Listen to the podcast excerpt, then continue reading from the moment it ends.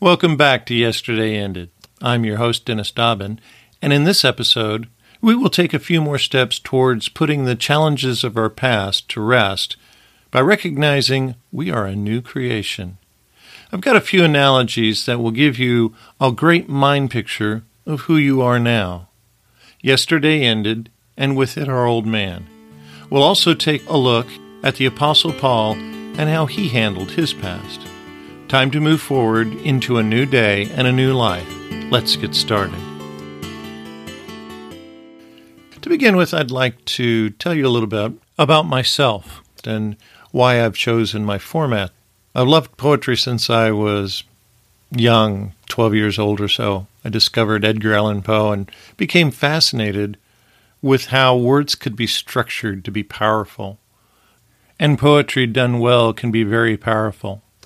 There are certain things that, done in rhyme or in repetition or with wordplay, that can help us remember things. And I want to help you remember the truths of the word.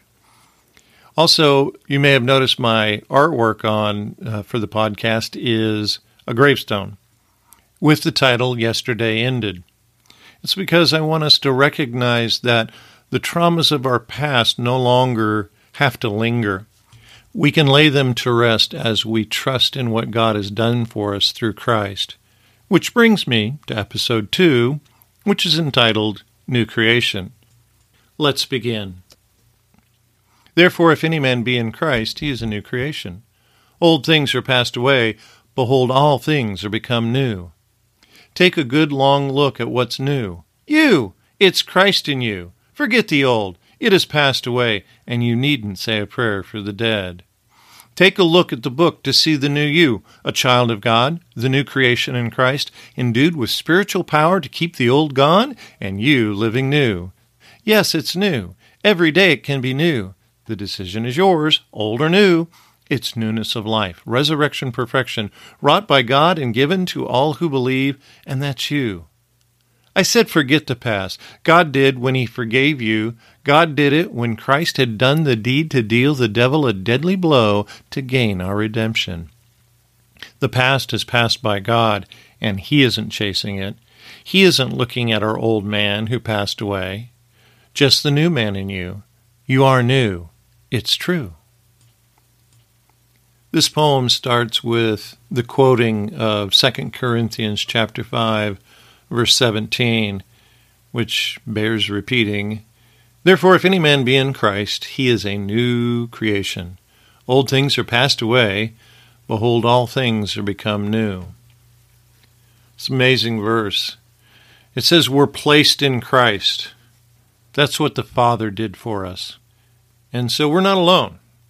We are united with Christ. And it says we're a new creation which is a new being.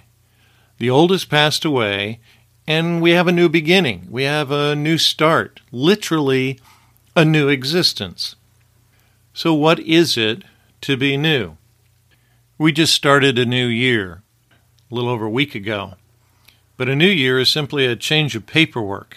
Our newness is much, much deeper. So I want to explore some analogies on what it is to be new. The last half of chapter 5 of Romans speaks about the difference between what Adam did for us and what Christ did for us. And one of the verses says that Adam made us sinners, but Jesus made us righteous. So here we have our two manufacturers Adam, who manufactures in the flesh, and Jesus, who manufactures by way of the Spirit. So we have these two factories. Each factory makes a specific model. Unfortunately, Adam's factory can't make anything new. It can't even restore anything. Whereas the Jesus factory has made one new model, patterned after him, and in the Jesus model, it has that new car smell. It's fresh because it never existed before. Whereas in the Adam model, it has a smell of death and there are no replacement parts. So here we recognize that as a new creation. We've never existed before. We have a brand new start. You truly are new. The benefit of being new is that the old has passed away. Old failures, old sin, old traumas, old mindsets can be changed as we meditate on the newness of life in Christ. So now consider another analogy that's very simple. Lazarus. He died, was buried for four days. He's officially and legally dead. Then Jesus comes along and raises him up. There's only one problem. It's still the same old Lazarus. He was raised up, but not to newness of life like we have in Christ. Being a new creation could be an example of real evolution. We have spiritually evolved into a new spiritual species. Lazarus was still a man without the Spirit of God. We now have a new life in every aspect. Now, this brings me to my next analogy. Consider this God has his own form of a witness protection program. Here in America, in our judicial system, we have this program that if a person witnesses against some bad guy and testifies against them of their wrongdoing, but it places them in jeopardy, they're put in this program to protect them. So God's done this. And it's spoken of in Colossians chapter 3 verse 3. For you died and your life is hidden with Christ in God. So to protect the witness in the judicial system, they're actually given a new identity, a new place, they're transferred. So in essence, the old person dies and is replaced by the new person. And so consider these things. So in God's protection uh, program, we're given amnesty for any crimes we've committed, aka sins. But this amnesty for us is called justification. It's just as if we hadn't sinned. Then we're relocated away from the bad guy who happens to be the devil. See, we've testified when we get born again, we testify against the devil because we speak of the goodness of God and Jesus. So we're relocated away from the bad guy, we're seated in the heavenlies. Next, we're given a new job. We've been made ambassadors and witnesses for Christ. And finally, we're given a new name, and that is Child of God. All of this adds up to a new lifestyle anointed by the power of the Holy Spirit. I pray that these analogies will help you come to an understanding of who you are and that you are new and that your past doesn't have to be a ball and chain, that the traumas or challenges that you faced can end.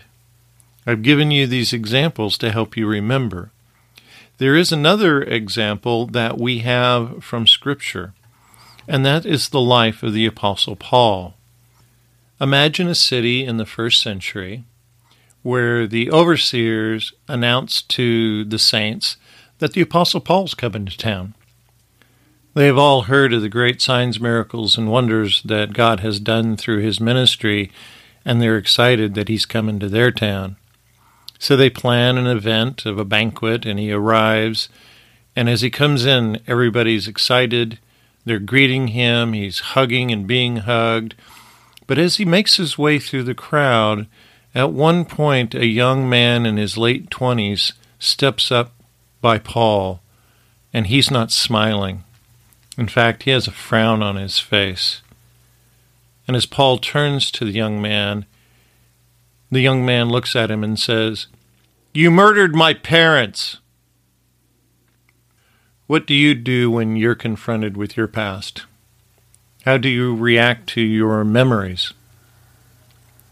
Is there pain or a simple acceptance of something long gone? Do you try and deny your past or hide from it? As you read the New Testament, you don't see Paul as a defeated or condemned man. He does speak of his past in a number of places and describes himself pretty harshly. In one place, he says he's the least of the apostles. In another, he says he's less than the least of all the saints. And in another, he calls himself the chief sinner. Let's look at these records and see the context and how he really sees himself. In 1 Corinthians 15, verse 9, Paul says, For I am the least of the apostles, that I am not meet to be called an apostle, because I persecuted the church of God. Paul was guilty of arresting the saints and condemning them to death. He stood by as Stephen was stoned to death, and he agreed with it. But Paul doesn't end his description of himself as the least of the apostles or somebody that was a persecutor. He continues in verse 10 But by the grace of God I am what I am. And his grace toward me was not in vain, but I labored more abundantly than they all. Yet not I, but the grace of God which was with me. There is an age old question Do our actions make us who we are? Here, Paul says that by the grace of God I am what I am. He chose to define himself by grace, not his past actions. And he said, even to the point that it was by grace that he labored. Paul does not puff himself up, nor does he deny his past or try to hide it, but he defines himself that day by the grace of God. How do you define yourself? What words do you use to describe who you are? You are not your works. You are not your past. You are a child of God by grace. The next place Paul talks about himself is in Ephesians chapter 3, verse 7 whereof I was made a minister according to the gift of the grace of God given unto me by the effectual working of his power, to me who am less than the least of all the saints, this grace was given, that I should preach among the Gentiles the unsearchable riches of Christ. So here again, Paul denigrates himself. He is less than the least of all the saints but it is to this person grace was given to enable him to preach the gospel. That gift of grace is given to you also to enable you to go further and forward in your life. Grace is far more than unmerited favor. It is the power of God present in our lives to enable us to do God's will. Without grace, Paul could not have labored, as it spoke of in 1 Corinthians. It is by grace that we serve. The last place where Paul talks about himself in a denigrating manner is 1 Timothy chapter 1 in verse 12. And I thank Christ Jesus our Lord, who hath enabled me, for that he counted me faithful, putting me into the ministry, who was before a blasphemer and a persecutor and injurious. But I obtained mercy because I did it ignorantly in unbelief. And the grace of our Lord was exceeding abundant with faith and love which is in Christ Jesus.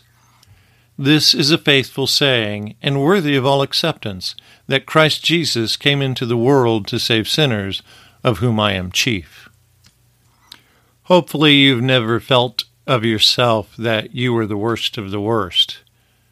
Paul makes the declaration that even though he was the worst, that Jesus Christ came into the world to save such sinners. Paul recognized that Jesus enabled him and called him, even though he had been a blasphemer and a persecutor and injurious, it says he obtained mercy.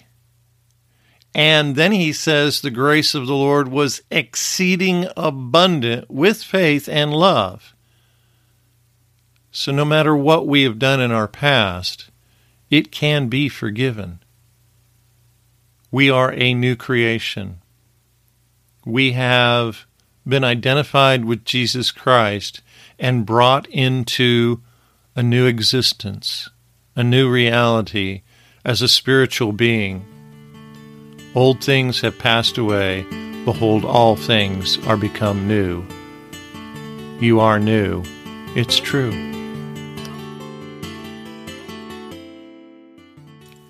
What are the words, the confessions, the meditations about yourself? It's one thing to admit failure, it's quite another to wallow in it. I challenge you to ponder the path of your thoughts today. We've been given a new start by grace, a new life by grace. Therefore, the old is gone and all things are made new. That's you.